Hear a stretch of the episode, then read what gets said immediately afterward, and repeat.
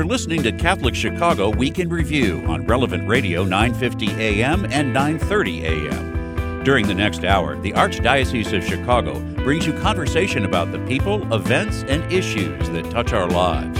Welcome to Catholic Chicago Week in Review. Good morning. I'm Jim Dish with the Archdiocese of Chicago's Radio TV office, joining you on Relevant Radio 950 and 930 AM. Every Saturday morning, we bring you highlights of our Catholic Chicago radio programs that air throughout the week. Our broadcast week began with Catholic Conference of Illinois Executive Director Bob Gilligan talking with Jill Rauh from the United States Conference of Catholic Bishops about an initiative for the 2020 election year. Jill, thanks for taking some time uh, and joining us this morning. And I, I know you've been working on this for a while, but if you could just tell us a little bit about um, the document. Um, the, the, I think it's called "Civilize It," correct? Uh, dignity uh, beyond the debate. Tell us a little bit about the document and what the intended purpose of it is. Yeah, so Civilize It Dignity Beyond the Debate is the name of an initiative that the USCCB has launched during election season. We, we launched it uh, on November 3rd, 2019, about a year before the, uh, the presidential elections. And it's an initiative that invites Catholics to model civility, love for neighbor, and respectful dialogue during the 2020 election season. So we are inviting Catholics to uh, pledge to civility, clarity, and compassion. There is a um, an actual pledge form that persons can participate in online, and there's um, a whole bunch of accompanying resources that can help them as well as they seek to implement civility in their parishes, and their families, and their their dioceses, workplaces, wherever they they are engaging. You know, I think this is kind of one of those things where I, I, I I'm going to go on a limb here, but I don't think there's many Catholics that are, are, are, I'll term it uncivil in terms of their approach to politics, that kind of thing. I'm sure they're out there. There's probably a few. But I, would assume that what we're trying to do here is introduce like a modeled behavior um, in terms of when people see that, uh, they'll react to that and hopefully model that good behavior in public dialogue. Um, is, is that some of the thinking that went into this in terms of what, what we're hoping to accomplish? accomplish?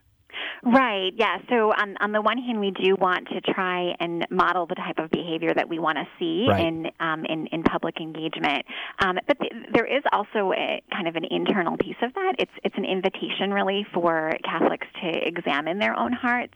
Um, maybe their outward words are not um, you know suggesting incivility, but um, you know yeah. think for example about um, you know what you decide to um, like or share on social media, or what uh. is uh-huh. your internal conversation that you have in your own heart and mind about people sure. that you disagree with. Um, you know, would you repeat aloud to Jesus what you think or say about others? Um, you know, maybe in the privacy of a, of a conversation you're having. Um, you know, are you truly trying to listen and understand, um, or, or do we sort of um, put those that we see as our opponents in a box and decide that we are not going to engage with them, or that when we engage, it's going to be talking about um, what they believe and why we disagree instead of truly trying to encounter and understand. You know, that's a good point. I, I, I just know personally that um, I uh, I'd like to think that you know most of the time when you're talking to somebody, even when you disagree with them, I think by and large, for the most part, mo- most of us are are civil in that conversation.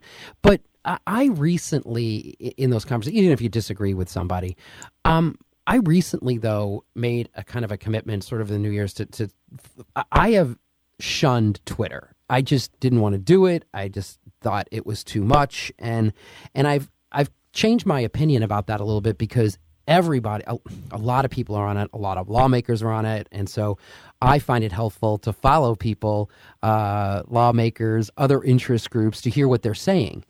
And it's interesting in that my first couple weeks in this is man, Twitter and social media is mm-hmm. really brutal. And you talk about engaging people uh, and try it in a civilized way. Uh, it, it, on Twitter and social media is really difficult. Mm-hmm. And, and to get somebody's attention and, and you're trying to persuade without getting into the gutter, that's that's tough. Right. Yeah. And so social media would be a great example of you know how how can we um, really take as our leading approach the dignity of others, even when we absolutely may disagree with their perspectives. Um, I, I, think there's other you know um, very practical avenues that Catholics consider as well. You know, um, are people part of like a neighborhood listserv that yeah. you know can sometimes get a little bit tense and and not always use respectful. You know, and how can we in, be invitational and invite the conversation to always be respectful of others' dignity and presume their good intentions so that we can actually engage in a conversation and identify what common values may be um, as, a, as a way to, to really be productive in that engagement instead of just demonizing the other. Uh, you know, it's funny you mentioned neighborhood listserv because I just got out one recently. I I never, I rarely respond to that thing, but uh, legalization of marijuana has come to Illinois, and mm-hmm. there was a posting in our little neighborhood thing about it. There was a, a, community forum from people who were influential and, you know, they wanted to answer questions, that kind of thing. And being the brilliant person that I am not, uh, I responded. I was the first one. Um, two months later, that conversation is still going on. And it was amazing. And, and I am new to this. And, you know, it's funny. I'd never heard the term okay boomer until I engaged in this.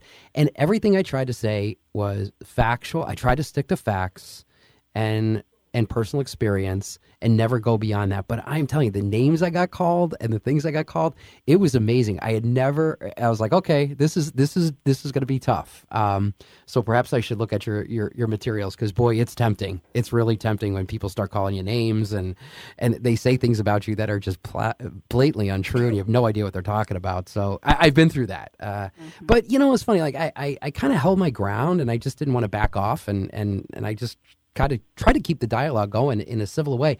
But you know what's interesting about that? I had a lot of people who sent me personal messages. They didn't do it in the listserv, but they were they were very complimentary. So I guess what I'm saying is it can be done. It doesn't seem like maybe you're reaching people.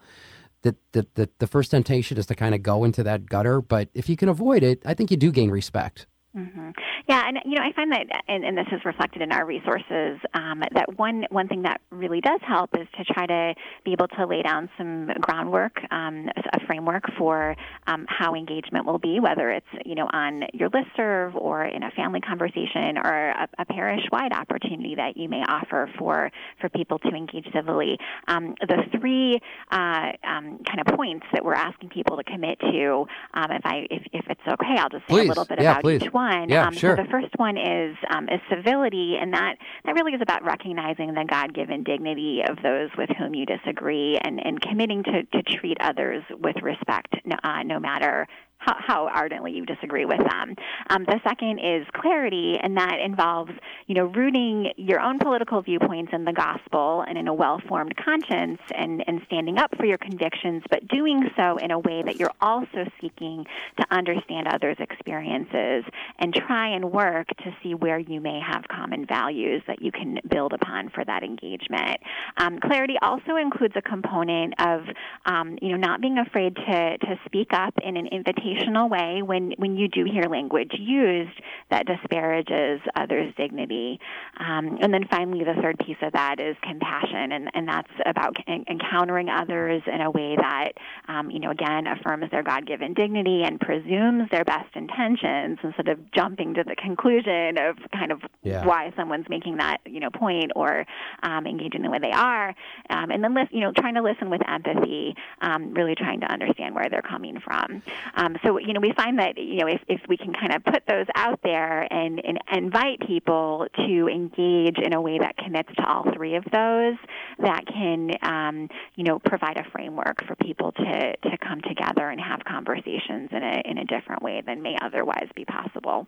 I think i read somewhere that this was modeled after something in, in, in ohio and cincinnati. Is that is that right that's right. Yeah. So the last couple of election presidential election cycles, um, the Archdiocese of Cincinnati under Archbishop Schnurr um, did this this campaign by the very same name, Civilize It, Dignity Beyond the Debate, and um, it, it, received a lot of attention. It was really a wonderful effort to, um, you know, to call Catholics to love and respect others in the in the model of Jesus. And so we we thought, wow, this is this yeah. is great. We connected with the folks in the archdiocese and said, hey, how would you feel about you know us inviting um, individuals to to in, in, institutions to be part of this nationally? Um, they were very excited by that. So we we have been collaborating with them um, since the start, and um, you know have actually utilized and expanded upon many of the wonderful materials they they originally put together. If people want to find out more about it, how do they do that?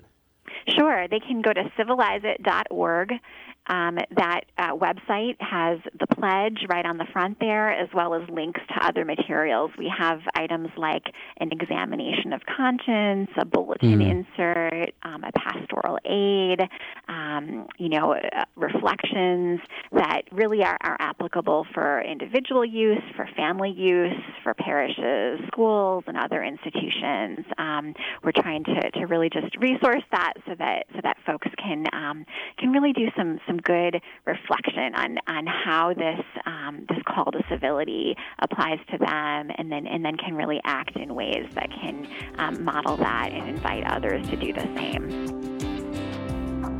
After speaking with the USCCB's Jill Rauh, Bob Gilligan visited with State Representative LaShawn Ford. They discussed a bill that would limit the use of solitary confinement in state prisons. We are really lucky this morning. We are joined um, in studio with us is the state rep. Uh, he is from the west side of Chicago, and I think you have. Do you have Oak Park? I do. You do have Oak Park. Yep. Well, that kind of area. Mm-hmm. Uh, state Representative LaShawn Ford. Representative Ford, thanks for coming in. Thank you for having me. It's amazing to see you in this uh, capacity. I always see you fighting for the principles of the church in Springfield. Yeah, so we do it all. to see you. Right, we do it all. Yeah. yeah, this is this is this is actually easier. Uh, it's a lot easier. Yeah, yeah. you got one exactly, to deal with, right? Not a hundred and whatever right. there is. Yeah. Um, you have been um, in your. How long have you been in now? hey, you know, in January it will be 14 years. Wow, you're counting by twos. Yes, that's right. Right. Four, You've been there 14, 14 years. That's hard. Almost seven terms. Wow. Yeah. Actually, I remember when you came. That, that's a, yep. I, I came right before you. I had hair. Yeah, I, mean, I did no too. gray. I did too. I did too. Um, so you've been around a while. You kind of know the ropes a little bit now, as much as anybody can yeah. about what happens yeah. down there. And uh, you've been pretty outspoken in, in your career about uh, criminal justice reform and what happens to people when they're incarcerated and and trying to help those who want to help themselves get out and get onto the straight path. I know you've had a couple uh, issues like that in your career here, but this is a little this is a little different. It fits into that genre, but um, it talks about uh, what is it House Bill 182. I think what we're trying to do is prohibit something I think that most people know about solitary confinement. Right. And I think to the average person out there, they probably think, well, yeah, you know, bad guy did something wrong, probably dangerous what is it? Put him in uh, in a throw, hole. Yeah, put him in the hole. Throw away the key. Let him sit there. But that's got some problems with that. Tell me what, what, what you're trying to do and what, how did you get involved with this issue yeah. per se? Well, first I want to say it is a true honor to be on the Catholic radio. And so I oh, really, really yeah. appreciate you're the welcome. opportunity yeah. to be on the um, Catholic radio as a Catholic. And I know that the church and I – have had our um, disagreements on oh, yeah. policy in Springfield, and it's good that uh, we could put those aside and talk about sure. things that yeah. I believe that is important for pro-life issues, like House Bill 182. And um, this bill came to me from Uptown Law. Uh, Uptown it. Law, Alan yeah. Mills and yep. his organization over there, they're just, um, I think that they're thorough and that they are relentless and they're working very hard um, bringing the people to, together around this issue that have experienced it.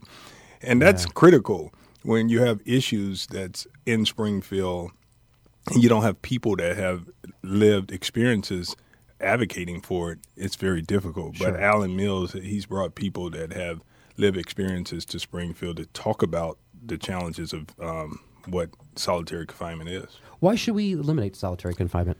It's inhumane. Um, you know, there was a story that the Tribune did um, in 2019 about a guy named um, Anthony um, Anthony uh, Gay.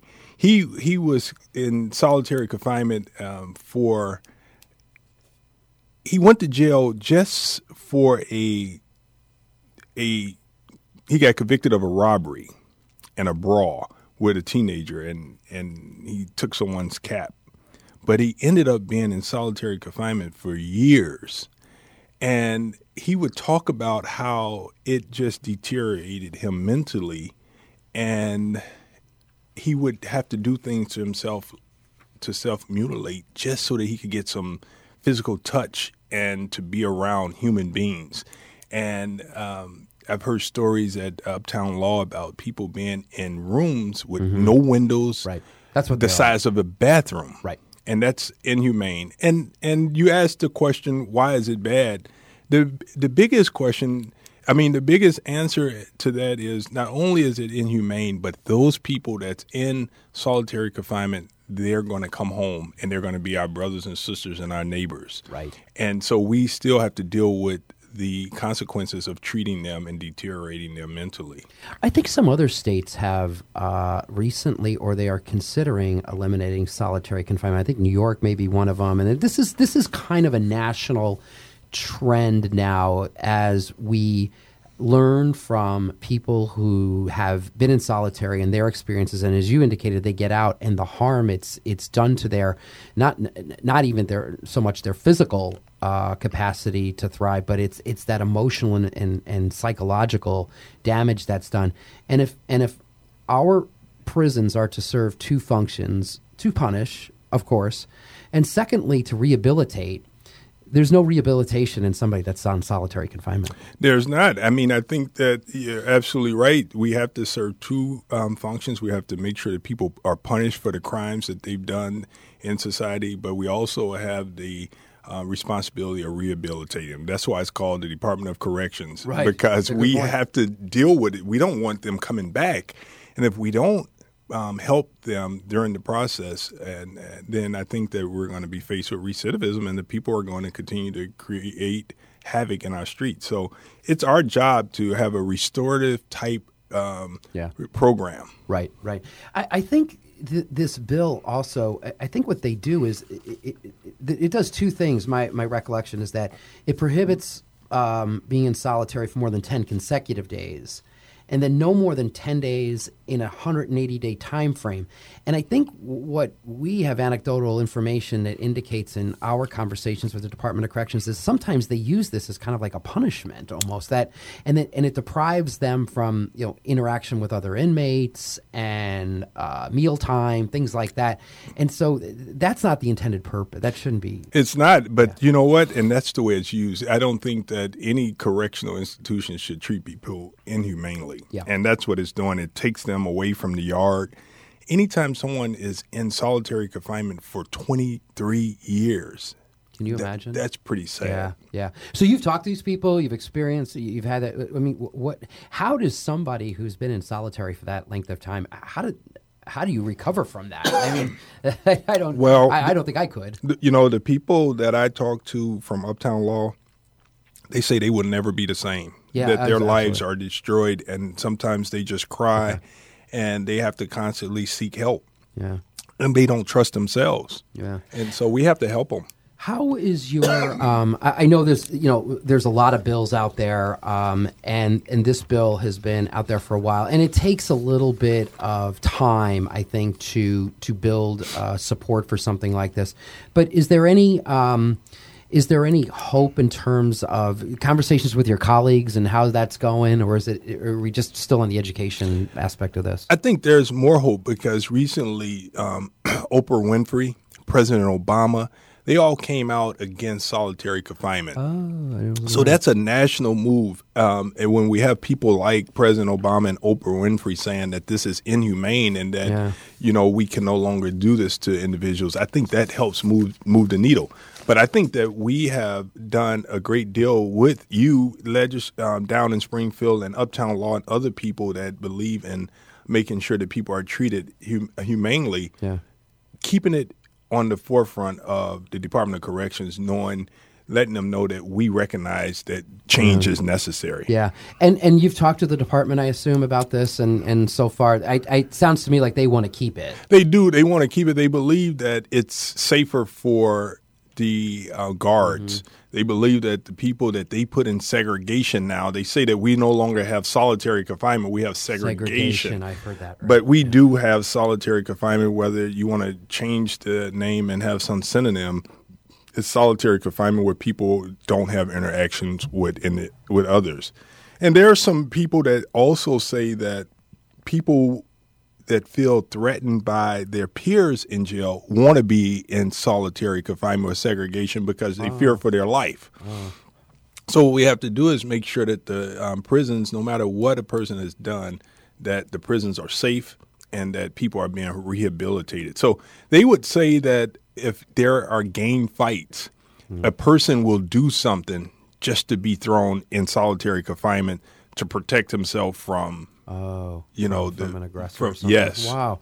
Is there? Um, I, I, do they use this in every prison in Illinois? Do, do you know? Is this standard procedure, or is it just in some of them? Or No, they have them in, in all prisons. Really? Yeah. Okay. That you Okay. uh, and you know here's one of the things that we have uh, opposition is with the unions. Uh-huh. AFSCME. Yeah. AFSCME is um, opposed because they have to protect the safety of the guards. They're Okay. that's the union that they're in, and so um, until the governor and the department figure out ways to make our prisons safe um, from any type of violence from um, people and put them in situations. I mean, you can put people in a single cell with a window. Yeah, you right. could put people in a situation where they could They're still interact. Yes, so and they could have some interaction. yeah, with somebody in a cell across the way.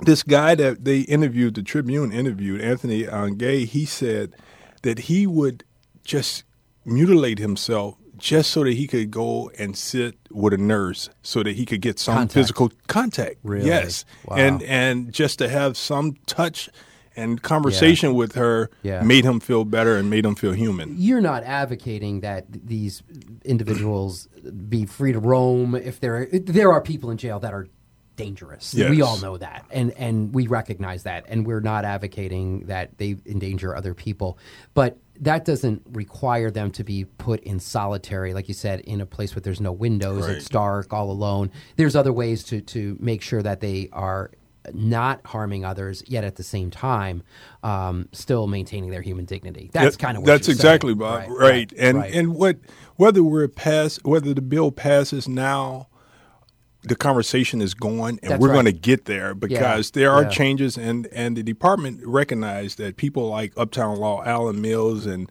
the Catholic Church, and me, we're all wanting humane treatment for people, no matter where they're at. One of my favorite quotes by the Pope was that we cannot have a throwaway society. right, exactly. You know, This is what that says. that's it. That's a that, you know it was in the context of a different context, but but he did say that to apply to different situations, Yeah. and that's exactly what he was saying. That's very true. Um, so where do we go from here? Uh, the bill's out there. It had a public hearing, I think, at some point in time. But I yeah, think- it's in so rules, got- and, yeah. and we made the request for this bill to be out of rules Okay, for the January session, and good. the and conversation continues. And um, everyone, and you know that you have legislation and things improve just from having the discussion. Absolutely. This is this is one of those topics. Yes. It's gonna it's not gonna happen tomorrow. Right. It's gonna take some time. But I think with a general education campaign, you're right. More talking about it, the more people are exposed to just what happens in solitary, Mm-hmm. it'll make them more uncomfortable. And I think that eventually perhaps the governor's office will move and we can satisfy maybe some of AFSCME's concerns. Yeah, and for the Catholic Radio and all your listeners, I just want to say this is a real pro-life issue, Yeah, and I- I really appreciate the Yeah. opportunity to speak on it. Yeah, it, it really addresses, uh, y- you know, it. I, I, we have a whole uh, group of people that are involved in prison ministry, and I got to tell you, I could, I can't do what they do. They go into the jails, they talk to these people, they're their friends, they help them, and boy, that is really a unique person. No, that's Bob, you could do that. it. You, you, It's you. I mean, you do it all the time. Yeah. I think that. I think that you, Different you, you just worried that they might just keep you Yeah, you- there. right? Exactly. But it's a tough ministry, and these people are God bless them because uh, they're wonderful people. They're strong advocates for those who are incarcerated, and, and they, you know, it, it's one of the beatitudes, right? You know, Mm-hmm. Yes. visiting the prisoner, prison, Yep. those Yep. in prison. We thank State Representative LaShawn Ford for stopping by our studio. Stick around. In a moment, we'll take a look at the first look for charity. Back after a short break.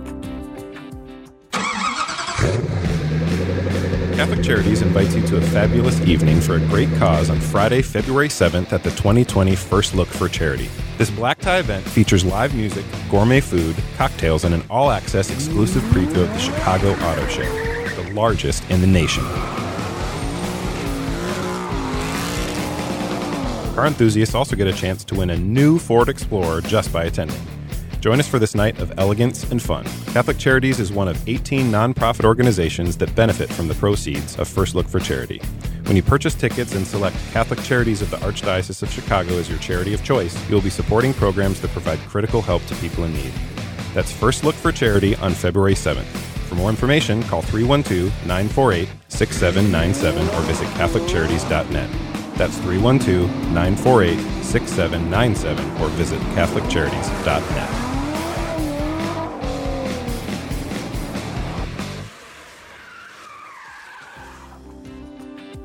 Welcome back to Catholic Chicago Week in Review on Relevant Radio 950 and 930 AM. I'm Jim Dish at the Archdiocese of Chicago's Radio TV office with highlights of local Catholic radio programs that can be heard Monday through Friday from 8 to 9 in the morning on 750 AM. Catholic Charities is one of the 18 nonprofit organizations that will share the proceeds of the 2020 First Look for Charity. Voice of Charity co hosts Marie Jokum and Michael Bear and their guests discussed how Catholic Charities benefits from the elegant preview night at the Chicago Auto Show.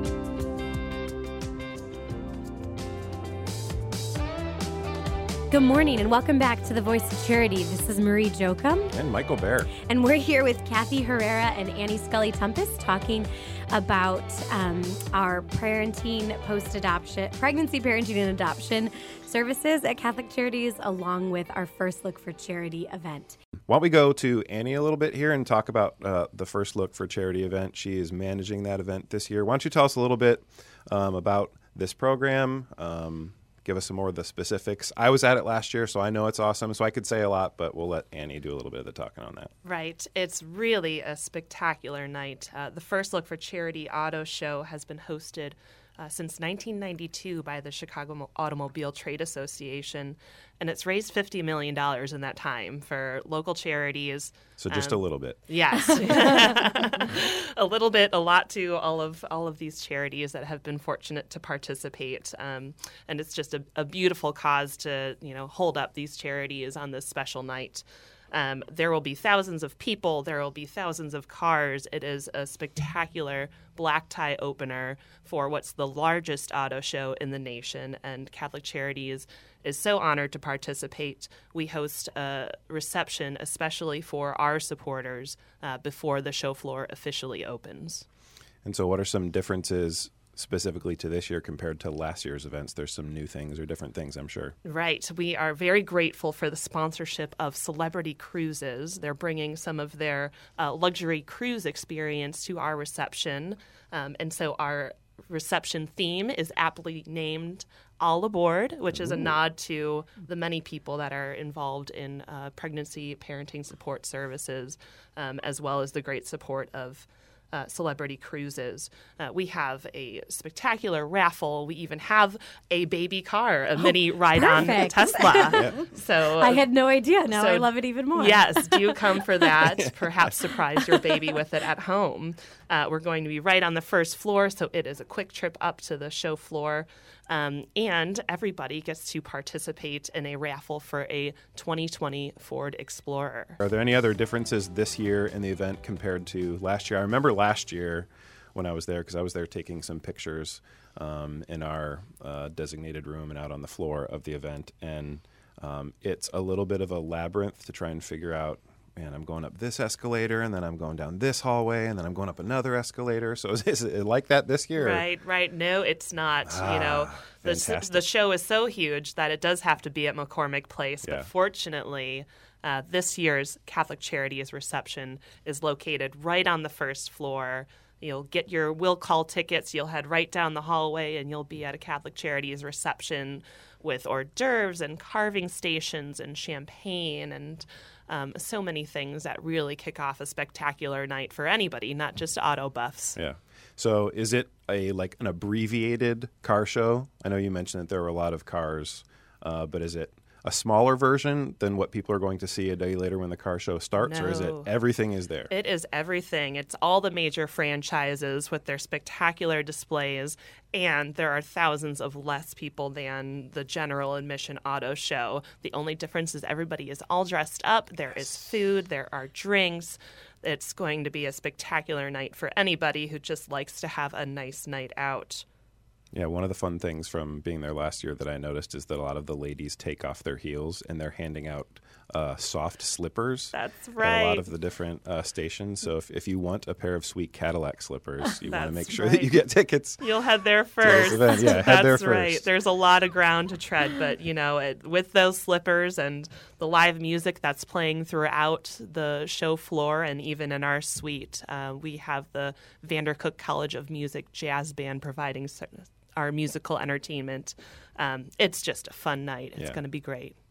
I, I think one of the things that I hope we've made clear with this conversation is that in order for Kathy to do all, and her team to do all of the amazing work that she does, Annie and her team are crucial to this, right? So it's a partnership within Catholic Charities, and um, folks can join in the good work of Kathy and her team by coming to First Look for Charity. Uh, but in addition to um, the services Kathy provides, this event also helps support our Neighbors in Need Fund, which is a very, very crucial fund um, at Catholic Charities. Annie, can you share with us a little bit about what that fund is? Right. The Neighbors in Need Fund was established in 2008, um, right at the peak of the recession.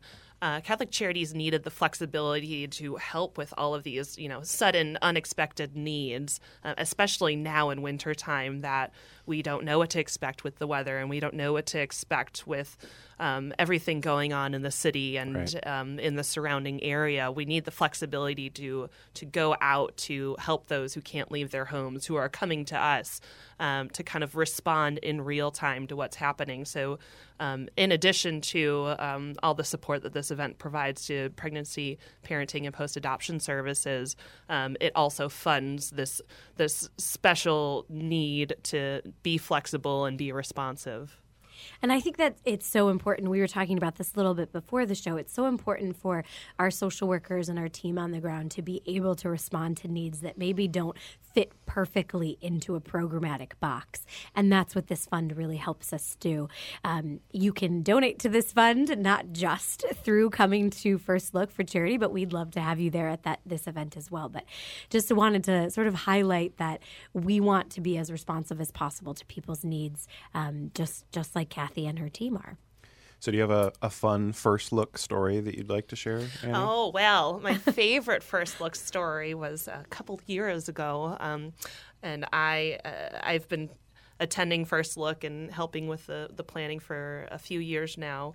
Um, as has my husband, who was then my boyfriend and chose to that night with all of the excitement and all of the spectacular cars and action and um, and hi- him in his tuxedo and me in my gown to propose to me. And so we just got married this past year. But that will always be a special night for us because of the great work that it does and because of how special it is in our history as a family. So it sounds like you're what you're doing is you're guaranteeing that if you want an engagement to happen, you should come to First Look for charity event. It's not a terrible place to do it. yeah, that's, just want to make sure I heard you correctly. You were correct. Yep. Babies, cars, and engagements we should all put happen. that. We should put that on the event. If you want a positive answer, that's a good way to do it.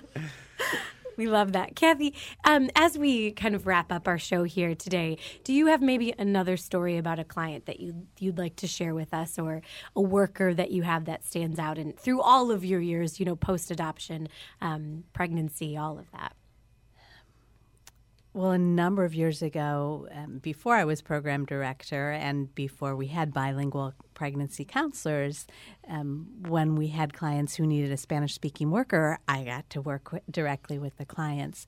And I can remember um, a call had come in, and I wasn't in the office when the call came in. And um, my then director at the time prepared me. She said you know i want you to go out and meet with this young woman. It really it sounds like you might have to take her to the hospital. It sounds like she might be seriously depressed. Um, on, on the hotline call she just said I, I don't know what to do. I can't take it anymore. I, i'm so overwhelmed. Um, and and what it really was was another case where it was a young woman who was really isolated. She had. Um, you know, her identity really had been in working a couple of jobs and sending money home for her, to her family. Um, and suddenly she had a very difficult pregnancy, was on bed rest, wasn't able to send money home from her to her family, and didn't have anyone really yeah. that she could talk with about how overwhelmed she felt.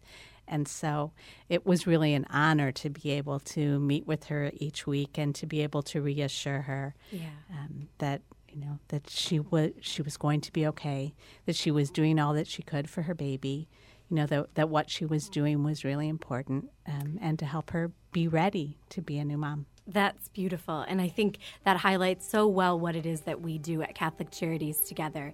If you're interested in buying tickets and attending the reception at First Look for Charity, please um, contact us at 312 948 6797 or visit CatholicCharities.net.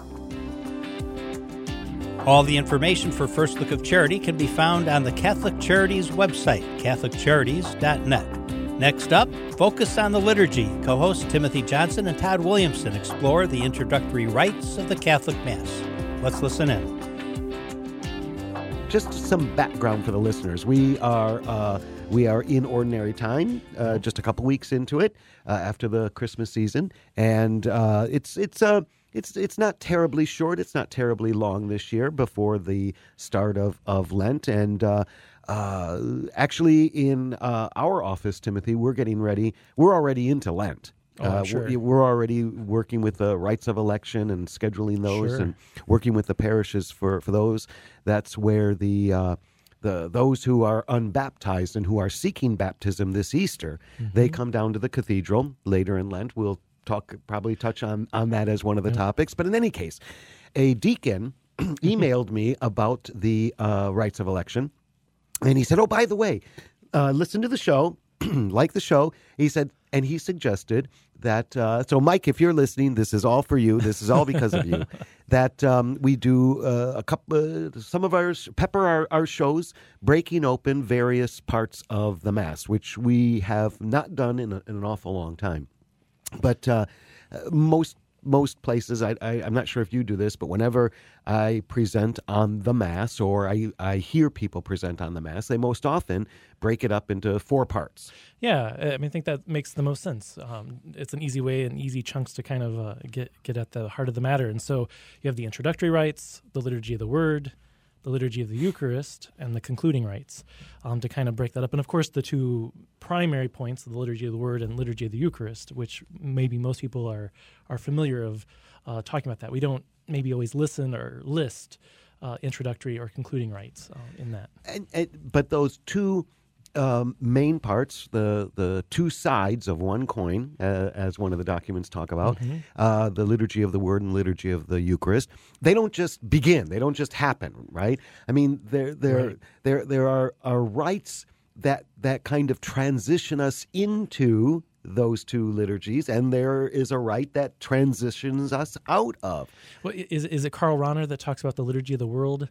Um, yes, I think. Yes, and so yeah, that concluding rite sends us into the liturgy of the world, if you will. Yeah, I, I actually really like that image. Yeah, I do too. Uh, and so the the in you you could talk about those introductory rites uh, and and the concluding rites in and of themselves, mm-hmm, for sure. You know, separate in one sense from uh, looking at the liturgy of the Word and the liturgy of the Eucharist. And, and one of my uh, liturgy professors at St. John's um, often said that in the Reformed uh, part of, uh, or in the Reformed liturgy at the with the Council, that the introductory rites are jam packed with with things. Oh yeah, not just words, but there's a lot going on theologically, and what what it's doing, as you said, to kind of prepare us to hear the Word of God, and to then from there be taken to the Eucharistic yeah. uh, altar for the, the celebration of the, the Eucharist. Yeah. Uh, uh and maybe just to say, though we may talk about these four parts, they are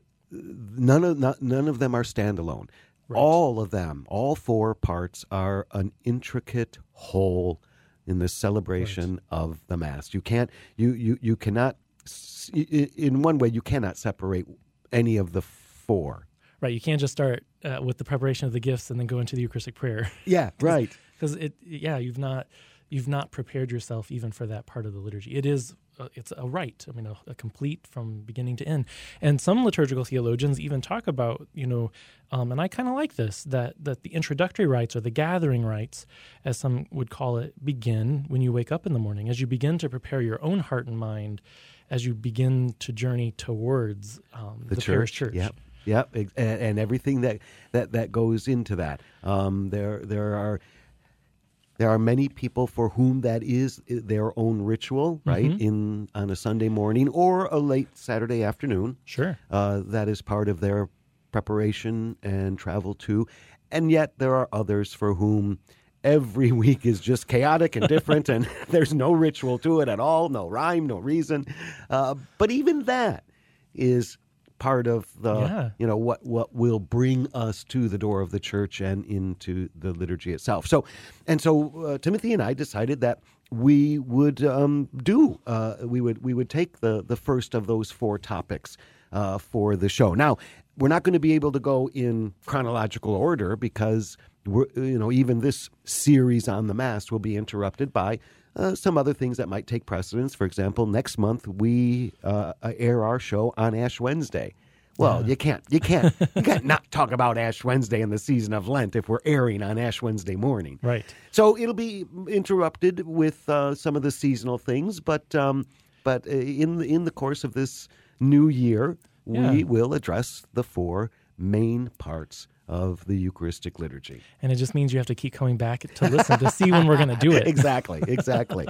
and and so uh, most most fittingly, obviously, you begin at the very beginning, a very good place to start, as, as a popular song tells us. And we're going to spend the rest of our show today talking about the introductory rites, I, or the gathering rites. Now, the I, I, like how you you you mentioned that earlier. Some call it the gathering rite, the gathering rites, which is uh, apropos because so much of what we do in the introductory rites is all about that, gathering us. But the formal, right, the right. formal term found in the Roman Missal is the the introductory, introductory rite. rites. Yeah. So yeah, and so in, in a way, in some ways, I was just thinking as you were saying that we could almost, as a prelude to what we do in the ritual as the introductory rites that gathering rite, if you will, happens when we walk in. There's hospitality ministers, which, uh, you know, in, in a sense, it's the non official liturgical piece, but those when we meet friends and family in the narthex and we're we're greeting each other and asking how you know someone's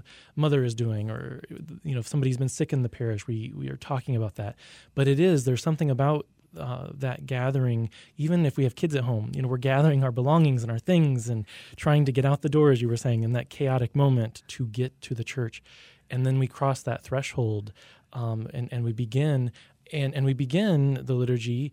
Um, well, I don't know if we want to jump to that yet, but um, what with that musical piece, that gathering song, that entrance hymn, um, is that that very first moment in the liturgical act when the liturgy begins itself that brings us into one heart and mind. It gathers us in one voice. Yeah.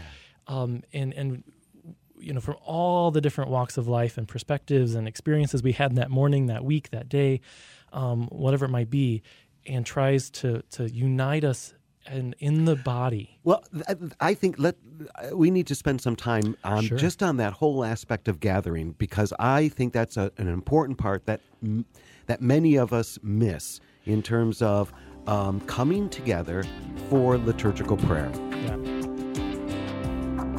Thanks to Tim and Todd for their thoughts. Stick around now for a very interesting conversation about vocations. Back after a short break.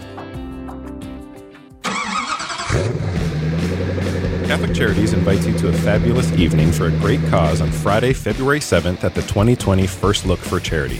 This black tie event features live music, gourmet food, cocktails, and an all access exclusive preview of the Chicago Auto Show, the largest in the nation. Car enthusiasts also get a chance to win a new Ford Explorer just by attending. Join us for this night of elegance and fun. Catholic Charities is one of 18 nonprofit organizations that benefit from the proceeds of First Look for Charity. When you purchase tickets and select Catholic Charities of the Archdiocese of Chicago as your charity of choice, you'll be supporting programs that provide critical help to people in need. That's First Look for Charity on February 7th. For more information, call 312 948 6797 or visit CatholicCharities.net. That's 312 948 6797 or visit CatholicCharities.net.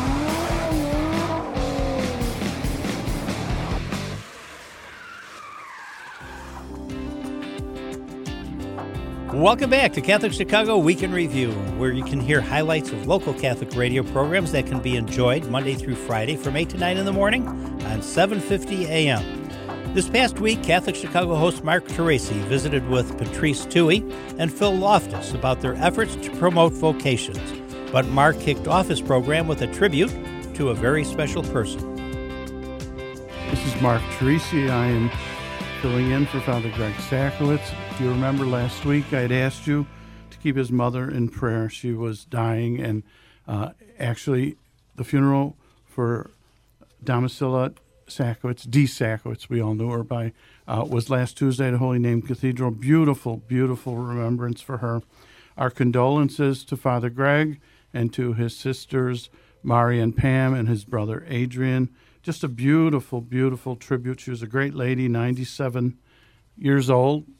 And really, if you know Father Greg or you know Maria or you know Pam or you know Adrian, you know the impact she had in their lives, teaching them how to care for people. And she did that as a single mother for many years.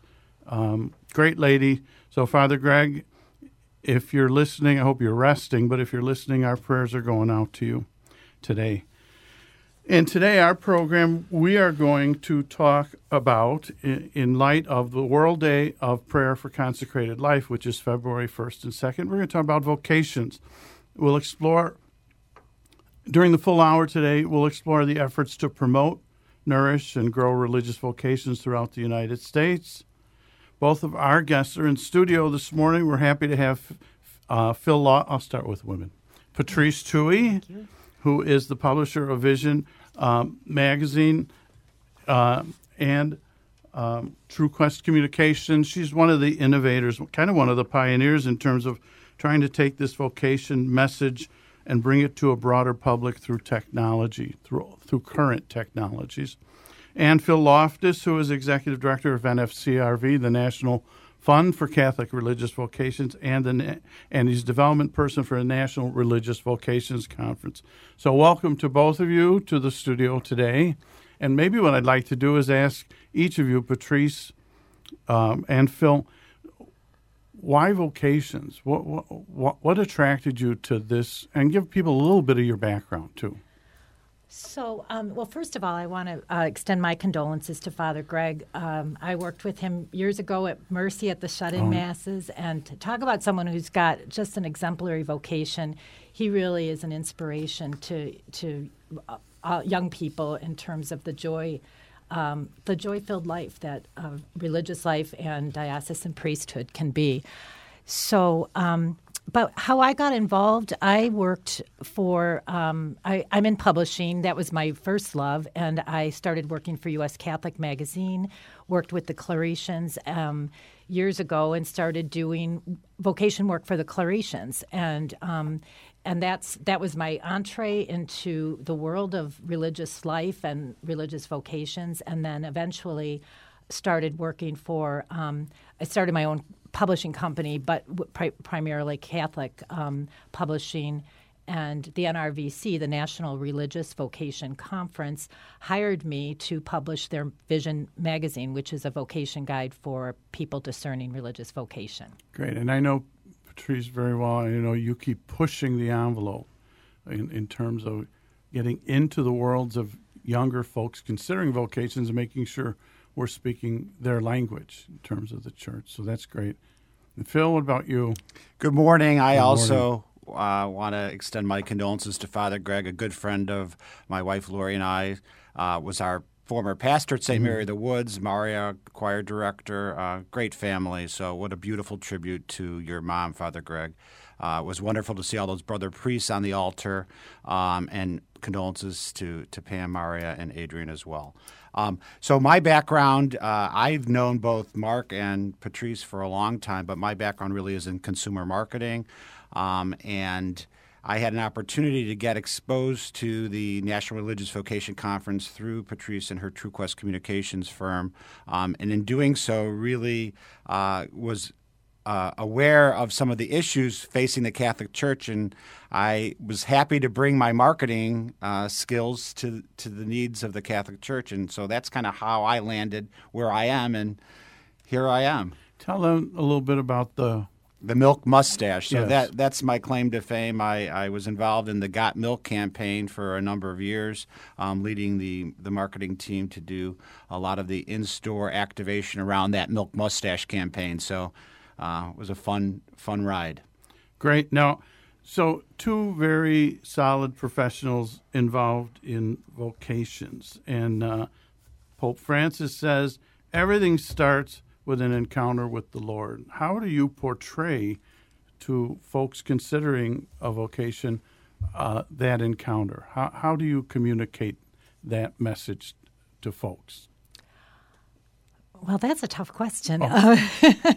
Uh, you know, I think the first thing is to just help young people understand that some of their experiences are, in fact, encounters with Christ. Often they feel um, a yearning, a deep dissatisfaction in a way with with some of their life choices or or a confusion about what direction their life should take. And yet they'll go to mass or they'll or they'll be working um, doing volunteer work in the parish. And that's when they feel the most joy the most fulfilled. And that's we try to tap into that and say listen to that voice. Listen to that uh, to that feeling and experience you're having. That that could potentially be a call that's something that's and that's where discernment comes in which is um, one of the biggest uh, areas that we work with is just helping young people understand their own spirituality, their own sense of longing for something deeper, for something richer. And the more we can help them explore that, get them in touch with vocation directors or even spiritual directors, the better ch- the the better chance they have of really living that a fulfilled life and p- potentially choosing a religious vocation. And you're you're leading into the National Religious Vocation Conference. That's a group of folks that, in an organized way, support vocations. Phil, do you want to talk a little bit about that? Group? Sure, sure. The uh, the NRVC is a professional organization of vocation directors, so we are uh, responsible for kind of organizing them in a cohesive manner, if you if you will. Um, all different sorts of um, institutes and lives, whether it's monastic or apostolic. Um, so we have over a thousand members representing 350 institutes and collaborators across the United States. So this is you know, I was taught by BVMs and the Christian Brothers. Uh, these are all of these organized religions as well as diocesan vocation offices that are members. So uh, we like to say at the office downtown at, or at CTU campus that we're a thriving organization because we really represent um, the best and brightest of what's happening in the vocation world today.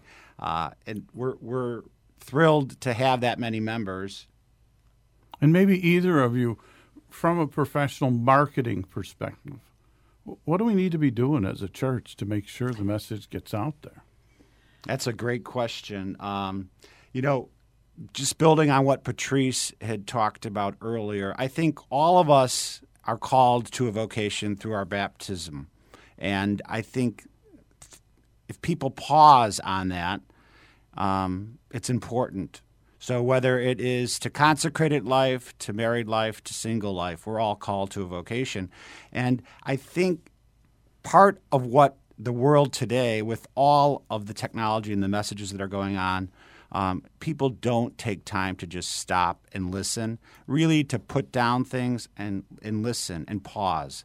And silence is a good thing because in silence we can hear many things that can help us. Patrice, what can the church do from your perspective in terms of fostering vocations? Yeah, I, just to um, dovetail on what Phil said, I think the the biggest thing we can do is in, to invite young people to consider a religious vocation or a vocation to diocesan priesthood, certainly. Um, that uh, and that's not and that's everybody across the board. uh, we're all vocation directors to to coin something Mark Teresi said once, um, and and it's true. Each every family member, every teacher, uh, uh, the music director at the parish, anybody who spots somebody who they think might just have that spark, or uh, they should take take the risk of inviting them. Uh, the person can always say no, but it plants the seed that makes them see their life in a different way than just on a track to, you know, follow in their mom or dad's footsteps and be a doctor, a lawyer, whatever. Um, not that you can't do that and also be a, a sister, brother, priest, but um, so I, I, would say that was is one of the biggest things is to invite, and then as as Phil said, is to really give people young people the opportunity to discern, to to think about their life choices. I, we do not do that enough. As Phil said earlier, we, we need people need to stop and listen.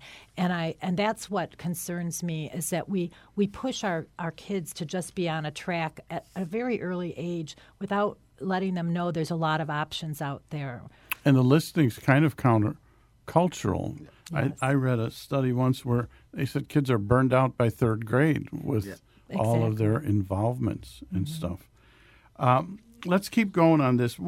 So, you know, what I hear every once in a while, even though I don't believe it because I'm more involved, but well, there are no vocations. You know, everything's dying off. The church is in a t- desperate peril. Um, I I've met young people, worked with young people who have a fervor for the church and their vocation. Where, what is any stats on where we are as a church? Yeah, we we are getting new entrants. In 2018, we had 440 entrants into religious institutes, and that comprised 177 different religious institutes. So it's not all Jesuits or Dominicans; it's across the board. That's so, not diocesan, then. Correct. Okay. Correct. Keep going. Go ahead. Um, so I think it's important to realize people are still being called. People will always be called. The church is not dying out. That's the other thing. We can say half full, half empty. We mm-hmm. are very full.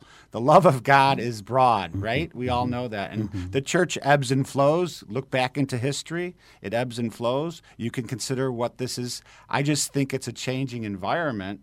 Um, and I think people are distracted you know, with everything that's going on in the world, there's a lot of distraction. You know, there's a lot of chaos, if you will. But you have to carve out the time to listen to the Lord and to, to feel the Lord's presence. And trust your instincts also in terms of that invitation to someone, considering you're not asking them to give up their life. Not you're at all. A, you're asking them to really respond to that encounter with the Lord, and is the Lord leading them to more a different, a, a committed, a, a, an ordained or a vowed commitment. Exactly. And one of the things, Mark, that I tell all of the vocation directors when we do training at Summer Institute is that professionally, religious people are one of the happiest professions, mm-hmm. if you will, in the world. And you have so many young people that are dissatisfied with their professional life. And why is that? Because they may have chosen the wrong thing. It's not too late to change. Lots of vocations come from people who have left college, have experienced the workforce, mm. and then go into it's a later vocation, but they go into and find the joy of consecrated religious life. Right. Go ahead. Yeah, I, and I just want to add to that. Um, so not only do we have people uh, entering a good number, and it's been steady since 2000. We did a study in. Say two- that again, just so people hear that. Yes, it has been steady. Mm-hmm. We the, there was a decline in, from the 60s until 2000. Um, the 60s was the, the absolute apex of, of religious, of, of, men and women entering religious life. And then there was a decline. But since 2000, it has been steady. There has been a steady number of people entering religious life each year.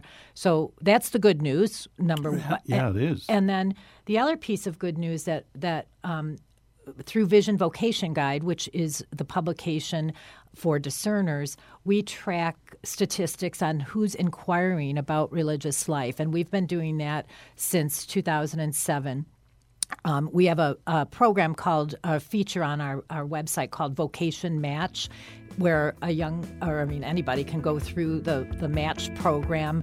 They fill out information about themselves, and then they are matched with communities that might be right for them.